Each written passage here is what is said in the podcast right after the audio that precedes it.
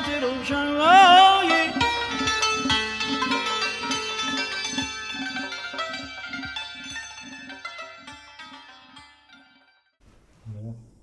بره. خب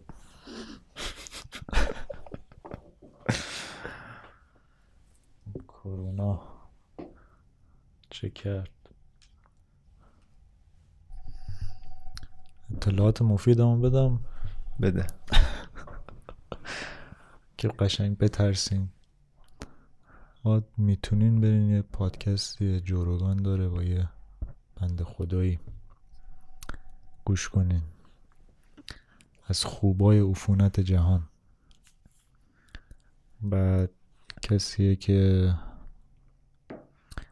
تو کنترل جنونگاوی بوده، تو انگلیس، تو سارس بوده، تو همه چی بوده. بعد مرکزشون هم دانشگاه مینیسوتا، استاد اونجا. بعد مرکزشون هم تمام بیماری‌های انگار ویروسی و باکتری انسان و حیوان رو رصد میکنه. بعد اون میگفت که آقا هیچ راهی نیست، الکی خودتونو عذاب ندین. این چیزا که میگفت بیفایده است عملا. شواهدی که رو سطوح بمونه، رو لباس بمونه، ویروس خیلی کمه. راه اصلیش تنفسه. بعد تنها راهش هم که نگیری به احتمال، انگار احتمال گرفتنشو کم میکنه، ماسک N95 که اونم باید دست پزشکا و پرستارا باشه. یعنی اونقدر نمیتونن تولید کنن. چند میلیارد جمعیت داریم این کره زمین؟ فکر کنم 7 میلیارد هستی. 7 میلیارد ماسک نمیشه. بعد گفتن رایی که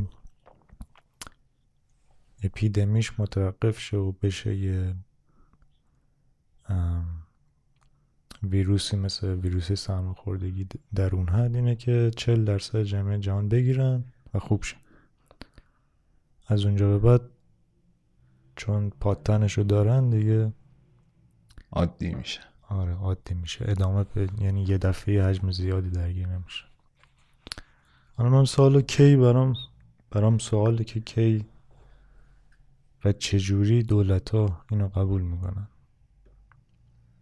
مثلا همین ایران تا اردیبهشت مثلا میگن که ما 15 اردیبهشت دیگه کنترل میشه.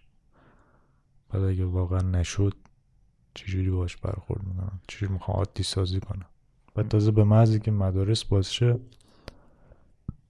حالا بچه ها نمیگیرن، خیلی گرفتنشون پایین احتمالش، ولی حاملش هستن.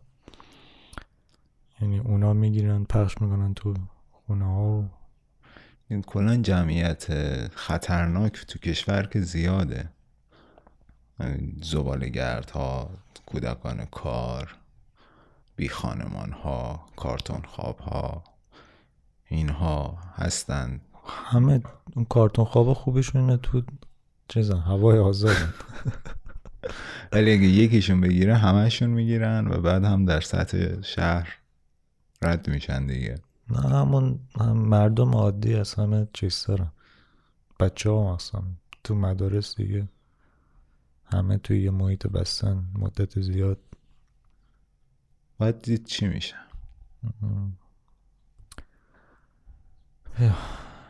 ما تا اومدیم یه کاری کنیم. تجمعات ممنوع شد، تئاتر تعطیل شد. ای بابا.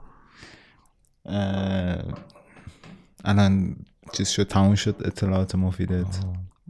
وحشت به دل معدود مخاطبانمون انداختی. اپیزود قبلی رو نوشته بودم جو اپیزود بعدی بهتر میشه. خب ایشی گوش نکرد. با گوش کنین، بد نیستون. این آخرین قسمت در سال 98 آخریشه دیگه. 25مه. امروز یک شنبه است که فردا دوشنبه پخش میشه. آخرین اپیزود سال 98. عیدتون پیشا پیش مبارک. بلوز. خراسانیات چجور بود به نظرت؟ گوش ندادم. گوش ندادی؟ من ناامید شدم. چرا؟ یه سوال بزرگ برام پیش اومد که آیا این اسم خودشون انتخاب کردن یا نه. حالا این تو پرانتز بعد میگم چرا این سواله. دل ناامیدیم اینه که تو مشکاتیان گوش کردی آلبومای دیگه شو غیر از شجریان؟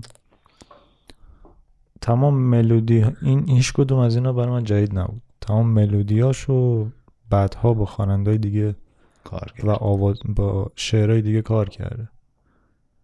بعد حالا یه ذره فرق میکنم، فقط تنها آهنگش که جدید، برعکس اون آلبوم قبلیشون که واقعا همش جدید بود، تنها آهنگش که جدید بود آخریش بود.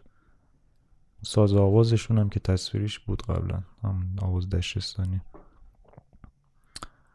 بعد از این جهت ناامید شدم که چون اسمشو چند ماه پیش شنیدم گفتن خراسانیات، فکر کردم که مثلا مشکاتیان یه آلبومی مثلا بر اساس مقامای خراسان نشسته جمع کرده و اینا، گفتم که چه خفن چی بشه دیگه. ولی وقت اومد نه، همون دستگاهی بود. چون مشکاتیان نمیشه بگیر ربطی بدی به مشکاتیان، خیلی خاصه تو تاریخ موسیقی ما. خب من مثلا با باخ مقایسهش میکنم خیلی. چرا؟ خیلی بکره. خب مثلا اکثر یعنی همه آهنگسازای دیگر رو میشه سیرشون رو فهمید. مثلا حسین علیزاده تو تاریخی که به دنیا آمده، نحوه آموزشش، کاری که کرده قشنگ قابل درکه دیگه. مثلا هر کی، مثلا فخرالدینی، کرهل، اینا همه قابل درکن، سیر پیشرفتشون، نوآوریایی که میکنن. ولی مشکاتیان خیلی خاصه همه چیش، یعنی سازبندیشو، یعنی تمام. الان مثلا یه سازبندی که الان هر کی بخواد یه گروه موسیقی داشته باشه که از هم نوازی بیاد بالاتر بشه، ارکستر سنتی دو تا راه داره. یکی پایور که خیلی اونم سیرش قابل چیزه، یعنی از کی بود اون؟ علی نقی وزیری مثلا اولین کسی که تئوریزه میکنه موسیقی ایرانی رو با ارکستر غربی و اینا، مثلا از اون شروع میشه میرسه به فرامرز پایور و بعدها همجوری میاد. یه سازبندی مشخصی هست که اکثرا همون سازبندی پایوره. یه سازبندی دیگه که میگم خیلی نوعه، اصلا قابل درک نیست، یه جورایی مشکاتیانه که مثلا این آلبومای آخره حتی شجریان گروه شهناز هست، یه سازبندی خاصی دارن و اینا. حتی خب یه بخشش به خاطر صدایی که میگیرن، به خاطر سازای ابداعی خود شجریانه، ولی ویژگیاش عملا همون ویژگیای مشکاتیانه. یعنی نبوغ داشته مشکاتیان. آره، نبوغ مشکاتیان اصلا تربیت. آره، غیر قابل درک. ولی چیزش این آلبوم هم میگم فقط لهجه خراسانی بود. منظورت از لهجه چیه؟ یعنی شعر خراسانی بود. شعراش که بابا طاهر و سعدی بود. نه، دو تا چیز داره، دو تا تصنیف داره که یکی زلفای قجری و لهجه مشهدیه. همون دیگه. مثلا خب بابا طاهر رو خب تو موسیقی مقامی خراسان خیلی استفاده میشه، ولی خیلی فهم کن. هنوزم همچنان بهترین آلبوم موسیقی خراسان توسط یه نابغه غیر خراسانی، کلهر، حسین کلهر. چی بود؟ سکوت شب سکوت کبیر. واقعا ناامیدیم از این جهت بود. این حالا میگم اسمشو واقعا نمیدونم، یعنی واقعا چیز اونا انتخاب کردن یا تهیه کننده ها بدجنسی این وارثاشونن که مثلا اومدن استفاده تبلیغاتی کنن از اسم خراسانیات بذارن. منم هنوز گوش ندادم، ولی انتظار همچین چیزی رو داشتم که گفتی. سال 98 چجور بود؟ از این سوالای لوسی کم بپرسیم. خوش گذشت. چی کار کردی تو سال 98؟ هیچ کار. همش گرفتار این چیزه بودم، کاش قبول نمیکردم واقعا دیگه. یه بخشش رفاقت بوده، یه بخشم تعهد کاری، همین کار جن. آره که همچنان تمام هم نشد دیگه، قرار بود قبل عید تمام شه که احتمالاً مثلا زنگ نزدم بهش، میدونم قطعا جوابش همین کرونا و این داستان هست. این سال 99 تم پس به همین ادوار نه دیگه، چه بعدش زنگ میزنم میدونم موضوع چجوریه. نهایت من یه بار دیگه میرم، چون دیگه نمیتونم باید کار تئاتر ببندم بشه. تئاترم نبندم و دقیقی فیلم کوتاهی چیزی باید بریم سراغش. فکر کنم تنها ایرانی هستی که سال 98ش رو اینطوری عادی گذرونده. عادی این چیه؟ هیچ کار خاصی نکرده. بقیه رو اگه ازشون بپرسیم، مثلا تو اعتراضات آبان ماه مثلا رفتن یک سری مثلا تکون دادن، یه مشتی تو هوا چرخوندن، از کنار مامورا مثلا با نهایت محافظه کاری رد شدن. من خودم مثلا مورد داشتیم، سیگارشون آتیش زدن براشون. آی آی آی. و یا مثلا برای این هواپیما ناراحت شدن، مثل دختر آبی گریه کردن، یه چیزی داشتن در بعد اجتماعی. خب من پارسال جاتون خالی، همین دوشنبه هفته پیش من و احسان رفتیم کافه در اوج قرنطینه. شبش من یه پنیک زدم، خیلی فان، خوش گذشت و ترسیدم که نکنه این مثل دفعه قبل باشه، که چون این پنیکه انگار چیزه واسه من، حساسیت به داروی افسردگیه. ولی خب تا الان که خوب بودم، از هفته پیش تا الان.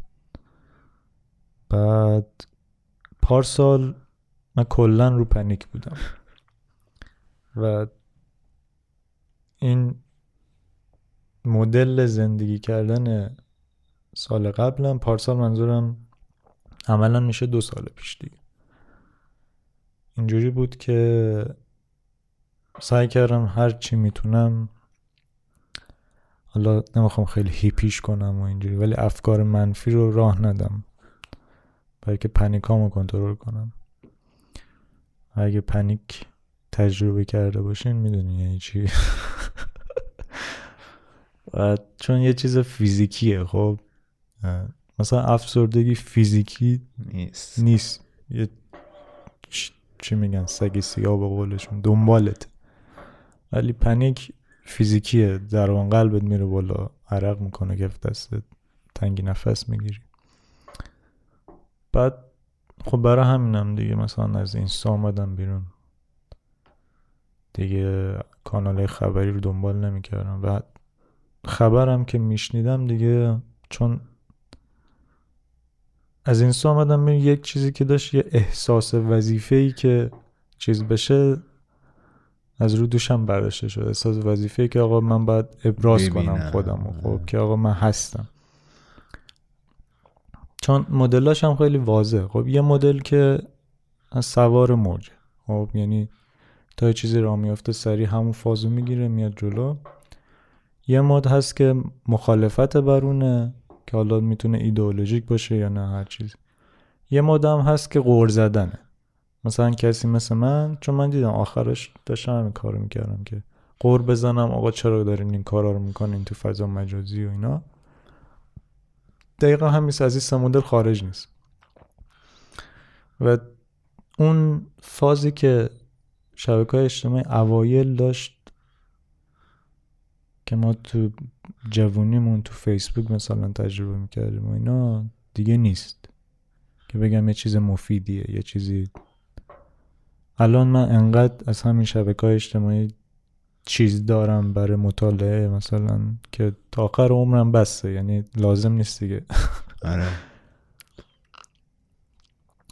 اگه بخوام عمیق بشم، یعنی تعارف بذارم کنار، بگم آقا نه همین شبکه اجتماعی مثل بقیه استفاده کنم، همجوری سرتیت بخونم برم جلو. دانش کاذبه دیگه.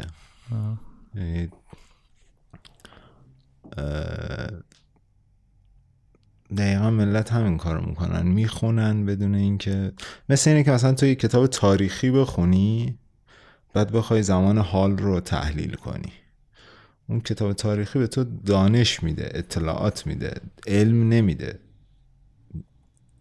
صرفا بهت میگه چنین اتفاقی در اون تاریخ مثلا افتاده. شبکه‌های مجازی هم اینطوری هستند، صرفا دارن اطلاعات بی مصرف میدن. برای همین میگم تنها چیز جالبش برام همین رصد کردن این بود، یعنی اینکه یه درکی گرفتم از چیز، همین چیزایی که تو میگی، تنها نفری که اینجوری زندگی کرد. بعد حالش خوبه یا بده؟ بدی خوبی، یعنی من الان چه فرقی با منی که توی جریان نبودم با کسایی که بودن دارم؟ فرقش اینه که اونا ناراحت ترن. ناراحتی که آخه اگه ناراحتی باشه که به چیزی منجر بشه، من میگم میشه شدن، که الان آخه به هر جوری حساب کنی همین کرونا، حالا ملت الان جو گرفته شون، ولی سال دیگه میفهمن این کرونا چه چیزی به بار میاره. مثلا چون الان بازار خوابیده، بازار که وقتی راه بیفته دوباره نمیگه که قیمت ها همون، نه میخواد ضرر این مدتش رو جبران کنه. هرچی هم که مثلا دولت بگه که آقا ما اجاره هاتون رو بخشیدیم وام، نه اون بازار این چیزا سرش نمیشه. تورم یه تورم وحشتناکتر از پارسال ما تجربه خواهیم کرد. کلاً جهان یکی از پیشبینی‌های مهم اینه که رکود اقتصادی که دوره‌ای اتفاق میفته، کرونا باعث شده که زودتر بیاد و احتمالاً از سال 2008 خطرناکتر و عمیق‌تر تجربه میشه. و خطرش هم برای ماهاست بیشتر، که زندگیمون رو جمع نکردیم در اوایل 20 سالگیمون. من چند روز دیگه 28 سالم میشه دیگه. الهی کادو چی میخوای بگیری؟ همون کادویی که تو واسم گرفتی. خب ما که چیزا سه اصلا دیاره دیگه، ما جمع نکردیم زندگی رو، باختیم، خوردیم به رکود، باختیم بازم میبازیم. دقیقا مثل چیز الان نسل ما. دیدید اکثر راننده‌های تاکسی‌های الان منظورم مثلا نه جووناشون، کسایی که شغلشون دیگه راننده تاکسی، من یه چیزی که تو اکثر همه‌شون دیدم کسایی که تو همین سن و سال خوردن به انقلاب فرهنگی. یعنی مثلا جنگ و اینا انقدر تاثیر اقتصادی نداشته رو آینده شغلی جوونا، یه جور انقلاب چیز دیگه فرنگی ما. به نظر سال 99 بهتر از سال 98 میشه از نظر فردی. یعنی چی برای من؟ یا برای خودت؟ برای من از این جهت که چون میدونم برنامه‌های زیادی واسه سال 99 داری، برنامه‌هایی که باید دید بشه یا نشه، در هر صورتش هم اگه شکست بخوره یا نخوره، من یه چیزی از اون متوجه میشم. آره دیگه. و چند تا گزینه بیشتر پیش روم نخواهد بود بعد این، یعنی آخر سال دیگه. یه گزینه اینه که کلن بیخیال هنرشم و یه شغل معمولی، یه نهایتش باریستا میتونم بشم، یه کار دیگه ای که باریستا یکی بودی تو همین، یا اینکه کارمندی و اینا هم که فکر نکنم چیز شه. مثلا یه گزینه خیلی چیز معلمیه که اونم معلوم نیست.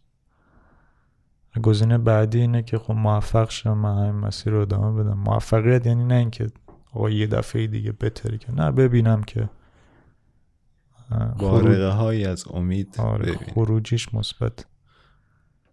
بعد راه دیگه هم میمونه مهاجرت که کونه تنگ میخواد، ولی که اونو در خودم نمیبینم، ولی اگه همچی اتفاق بیفته واقعا برای من یه کار بزرگی. تو که سربازی نداری، چه دغدغه دیگه ای داری؟ ایشین قشنگ کارتو بکن برو. آخه فقط نشستن و رفتن که نیست، اون ورش هم حتی این چی همه کار داره. آخه آیلتس رو باید بری بگیری، چه می‌دونم مقاله هرم باید بنویسی، بعد باز اپلای کنی، اپلای اگه قبول شد دنبال فاند بگردی، فاندم نشد دیگه، ما که نمیتونیم بدون فاند اونجا دووم بیاریم، بعد باز بری اونجا با شرایط اونجا خودتو وقت بدی، کار پیدا کنی، حوصله می‌بره. واقعا اینایی که مهاجرت میکنن از خانواده‌های متوسط واقعا دمشون گرم، یعنی بخش زیادش ترس از آینده نامعلومیه که اینجا دارن دیگه. آخه اونجا هم آینده. الان یه مثال از این، تقریبا من تقریبا 14 نفر میشناسم که رفتن، هم دوره‌ای های من بودن و رفتن از راه تحصیل، و عملا هیچ کدومشون هیچ چیز خاصی نشدن و شروع شد. یعنی اولیش که بچه هم میشناسنش تهران، داره برمیگرده ایران، میخواد بیاد، تازه میخواد بره بیرجند استاد دانشگاهش، بعد باباش استاد دانشگاه است دیگه، تو کانادا درس خونده اون و چیزی هم خونده بود که عملا بورس اونجا، اگه میتونست واقعا کار پیدا کنه و زندگیش به چرخه اون میموند. آره مهاجرت که الکی نیست واقعا. و تو 14 نفر میشناسی که رفتن، و من خیلی ها رو میشناسم که دوست داشتن برن ولی نتونستن بنا به هر دلیلی.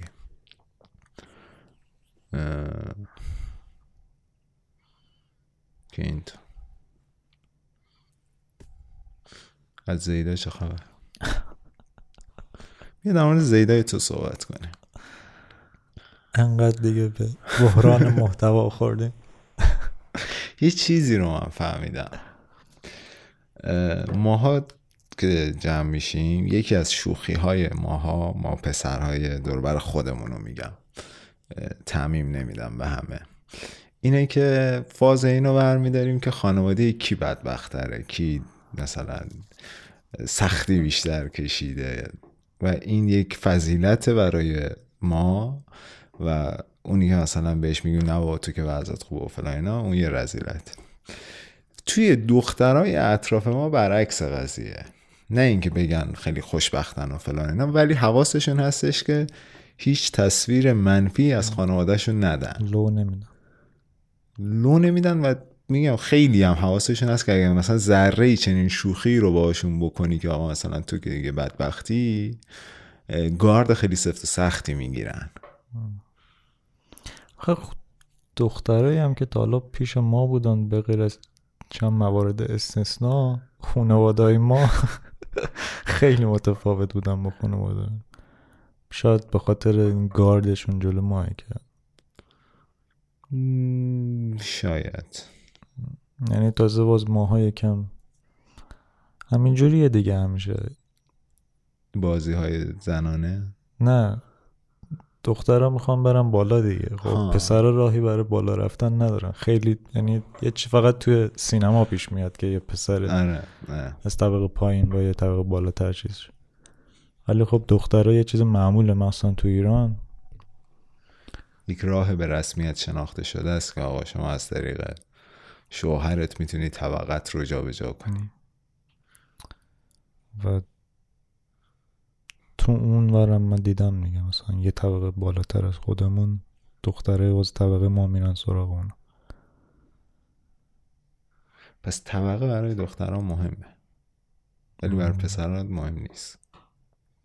برای پسر جبره اهمیت یعنی نه باش کنار اومدن دیگه، این چیزی که هست نه. ولی دخترها دنبال جابجاییش هستن.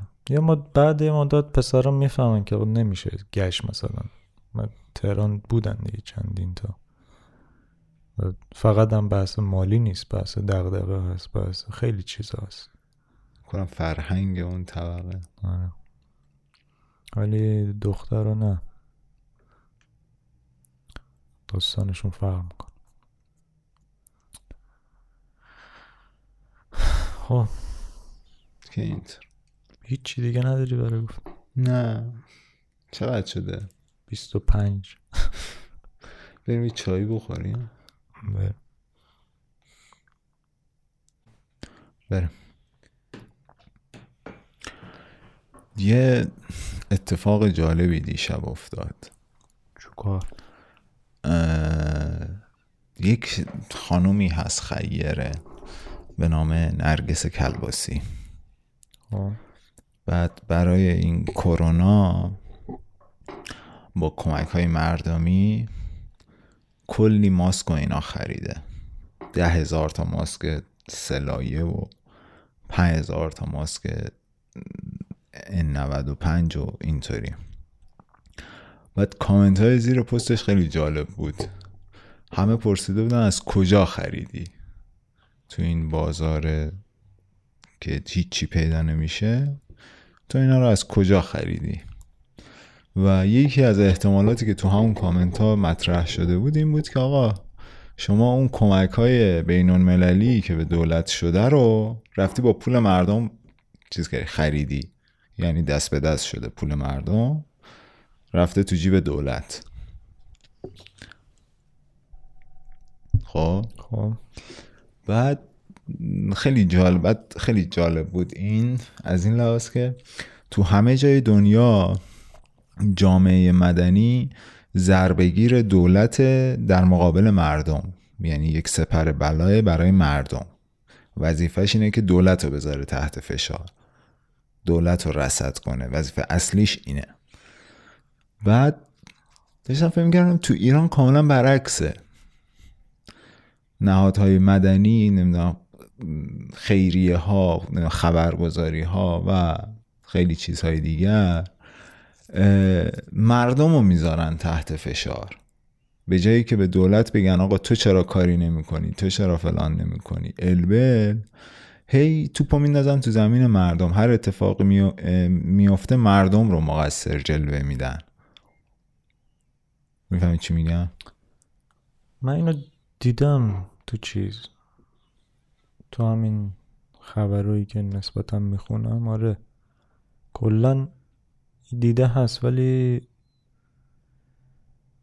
اینکه خیلی سیستماتیک باشه، خیلی سیستماتیک نه به معنای ارادی، به معنای ساختاری، یعنی به صورت غیر ارادی این تولید این شرایط همینه.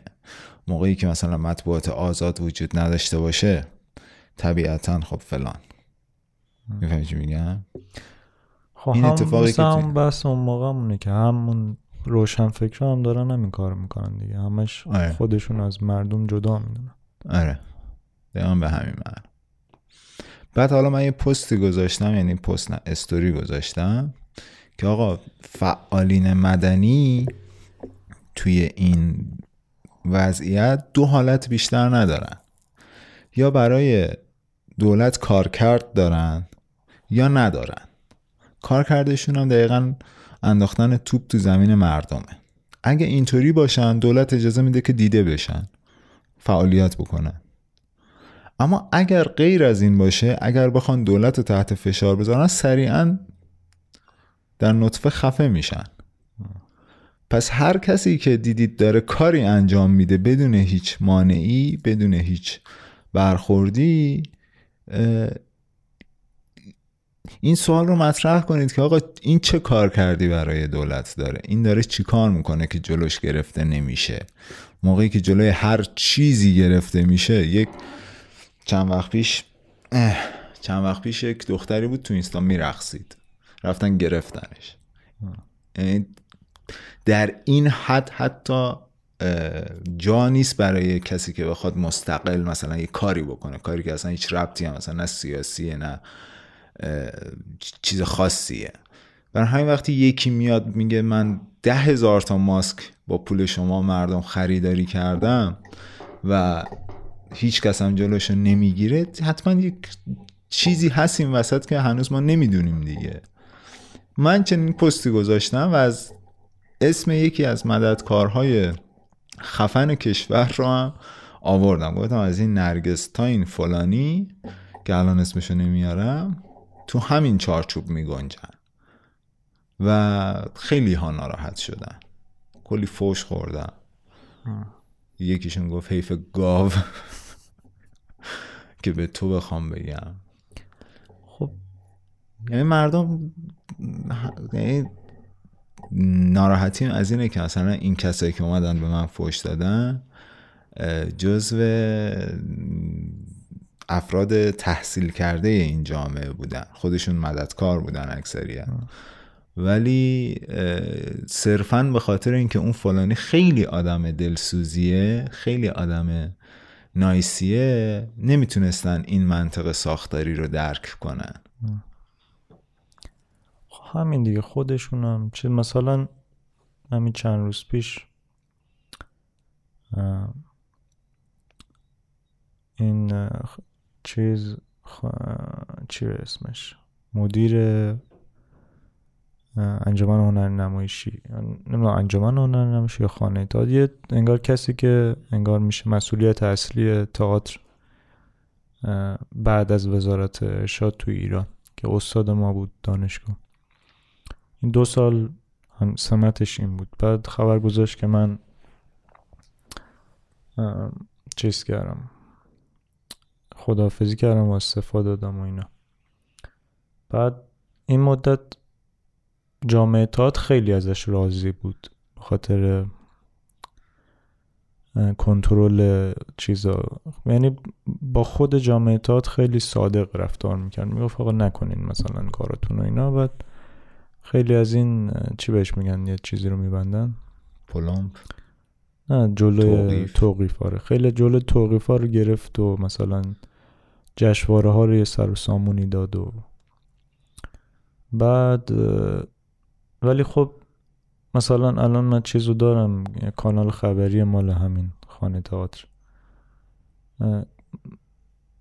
چیز اکثر فعالیتش هم که می کارکرد داشته باشه بر نظام، اکثر فعالیتایی که حضور داشت و روش مانور تبلیغاتی داده میشد، فعالیتایی بود که در چیزی بود که نظام از هنر تئاتر میخواست، مثلا آینی، مثلا نه مثلا بعد شهادت چیز سرور سلیمانی مثلا بلافاصله یک جشنواره‌ای گذاشتن برای مثلا آره، یا هر اتفاقای مذهبی رو خیلی انگار تبلیغاتی جلوه میدادن. ولی خب از اون ور هیچ خبرای چیز رو، حتی خود جامعه تئاتر هم خبرای مثبتی که در چارچوب نظام نبود اصلا مانور تبلیغاتی داده نمیشد براش ها.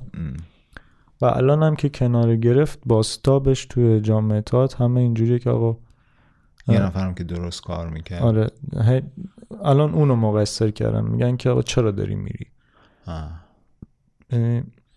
این باستاب اونو نداشتن، باستاب اونا احتمالاً اینایی که به تو توبیدن احتمالاً واقعیت رو نمیدونن. یکیشون اومد گفتش که من 1 سال با ایشون کار کردم، اصلاً اینطوری که شما میگی نیست، ایشون اصلاً وصل نیست به جایی و فلان و این حرفا. بعد بهش گفتم من خودم شخصاً رفتم پیش ایشون که مصاحبه بگیرم در مورد فسادی که توی معاونت اجتماعی شهرداری تهران بود زمان قالیباف، رفتم که با ایشون یک مصاحبه داشته باشم به عنوان یکی از پرسابقه ترین افرادی که دیگه کل اون معاونت رو میشناسه. و به محض اینکه موضوع رو گفتم با تیپا منو انداخت بیرون، گفت نه من مصاحبه نمی‌کنم. بعد اینو بهش به این فردی که آمد گفت 1 سال من از نزدیک بایشون کار کردم و فلان، بهش گفتم اینطوری من خودم شخصا تجربهشو دارم. گفتش که نه اصلا ممکن نیست، من با ایشون کار کردم، هیچ وقت با کسایی که میان برای مصاحبه برخورد نمیدونم بدی نمیکنه و همیشه مصاحبه میکنه. میگم بابا من خودم دارم میگم خودم بودم. خب دیدی که همین وصل بودن خیلی برام جالبه. خب دیدی که مردم از این دارن آقا یکی وصله، خب همون دید یه چیز ارادی در نظر میگیرن که مثلا یه قرارداد مثلا دو جانبه امضا شده، یعنی دولت اینا رو انتخاب کرده، گفته آقا این کارا رو بکنین، همه این کارا اینطوری فکر میکنن. منظور از وصل بودن ولی اینه. مسئله اصلی مثلا همین چیز برنامه‌ای که برای خودم دارم تو هنر ایران، ما باید بقا داشته باشم تو این جامعه دیگه. خب مثلا منم مطمئنم اگه کارتون خواب نشم و کارم ارائه بشه متهم میشم به همین وصل بودن، چون که مثلا چجوری بگم، خیلی چیزا هستن، خیلی مثلا کارگر تو که وصلی واقعا نه منظورم اینه که اگه تو واقعا بخوای صادقانه با جامعت حرف بزنی نمیفهمم چیزیه که نه، چیز منظورم ایده ها و سوژه هاییه که آقا هست به هر حال. خب و یه راه هوشمندانه راهیه که از این ایده ها استفاده کنی برای اینکه یه طرف گول بزنی به هر حال. خب مثلا تو تاریخ سینما خیلی از این، نمیدونم چرا اینو مثلا همین جمع روشن فکرها اینو نمیبینن، مثلا خیلی کارگردانه بزرگ هستن تو موج نو هستن که اگه چند تا فیلم دارن در مورد مسیحیت، خب یعنی انگار که مثلا یه مذهبی دو آتیشه با پول مثلا فلان ساخته و اینا، ولی وقتی میری میبینی اگه تمام فیلماشو تو تایملاین زندگیش نگاه کنی میبینی نه، اونم در راستای همون است، از اون استفاده کرده، از اون ویژگی. حالا این وصل بودن هم دقیقا همینه، یعنی یه نفرم که دنبال بقایه، یعنی چون وصف اونجوری وصف بودن واقعا یه کار بیشرمانه است. خب ولی خب راه دیگه چیه بگین شما؟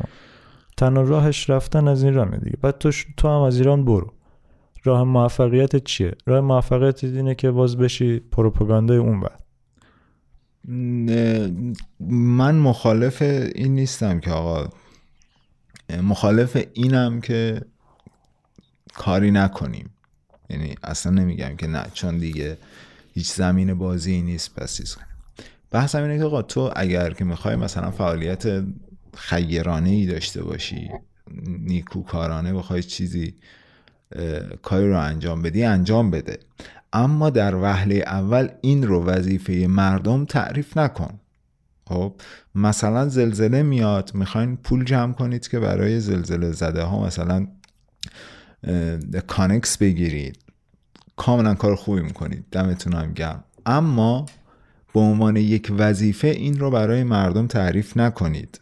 اما قبل اینکه اصلا چنین فکری به ذهنتون برسه از یه متخصص سوال کنید که آقا الان اگر ما بیایم در چنین پدیده‌ای چنین دخالتی رو انجام بدیم دراز مدتش چی میشه؟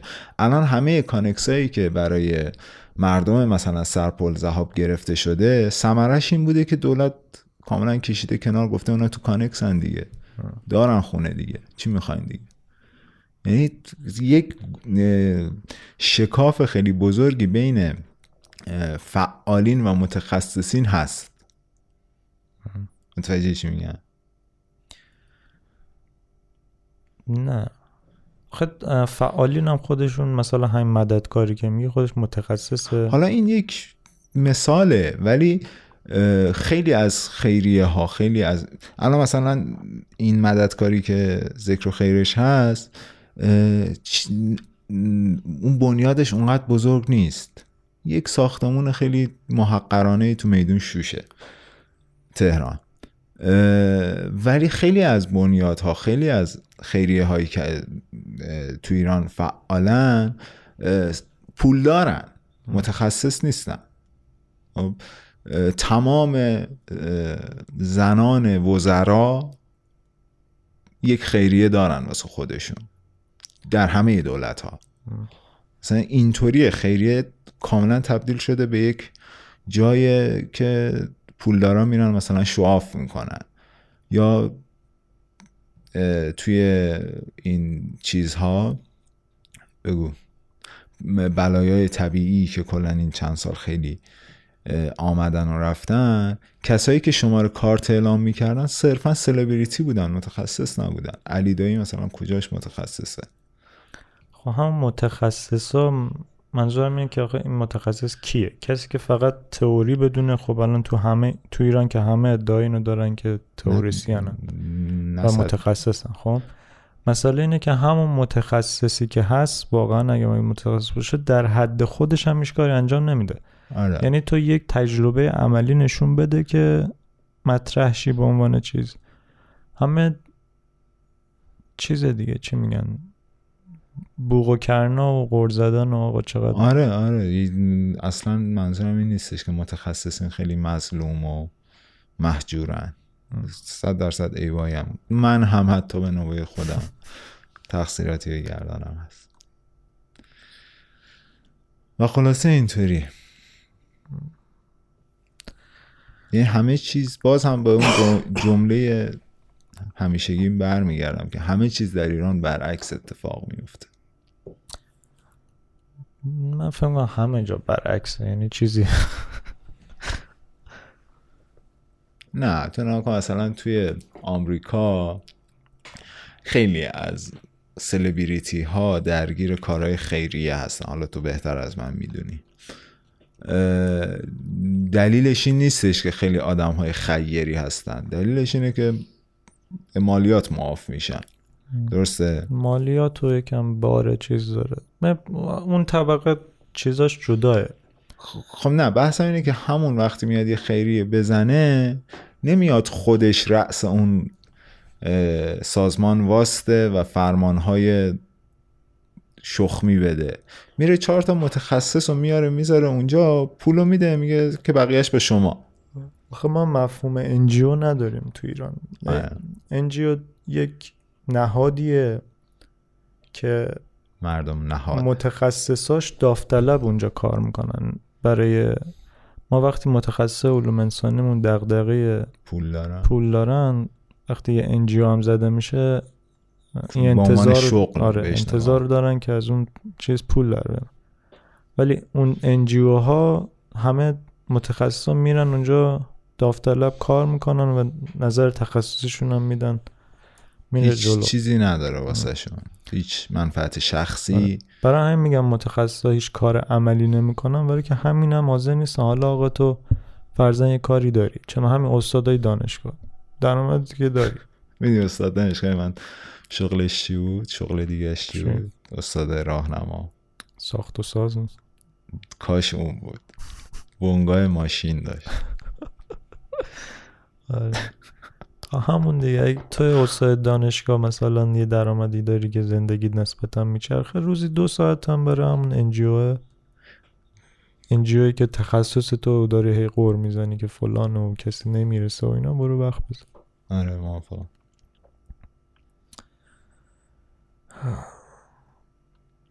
برای ما مدافعین فرهنگ چیز نمیزنم. من الان اومدم پیش تو، زندگیمو به خطر انداختم، کرونا ممکنه بگیرم. یعنی ما کرونا بگیریم احتمالا از همون کافه که باید کلی الکل زد به دستمون دیگه. گفتم دیگه الکل آسیه چرا اینجوریه؟ جوری با من رفتار میکنه انگار که دوست پسرشم هنوز. نه از نظر احساسی، از نظر احساسی که کاملا یه جوریه که انگار دشمنشم، ولی از نظر رفتاری یه جور رفتار میکنه انگار دوست پسرشم. چه میدونم، نظر خاصی ندارم. تو که بازی های زنانه رو خوب میشناسی، خیلی خوب و دقیق، تو دختر باز جمعمونی. یار گوشی تو سایلنت کن، میای تو پادکست. ای بابا جدا چیکار کنیم برای نبود محتوا؟ باید بریم سراغ آدما. هفته دیگه که الان تو عید بازم ضبط کنیم. آره دیگه، عرفت جای میری تو مسافرت میری؟ مسافرت نمیرم، ولی خب مسافر میاد واسمون. مسافر میخوام بیان توی وضعیت؟ شاید بیان، نمیدونم. خب اگه بیان، حالا اگه تونستیم که ضبط میکنیم. آخه میخواستم بگم که بریم با بچه ها ضبط کنیم. با بچه ها همین آسیه، کیهان، حمید، جواد، سعید قربانیان، امیر حسین نمیان اینجا.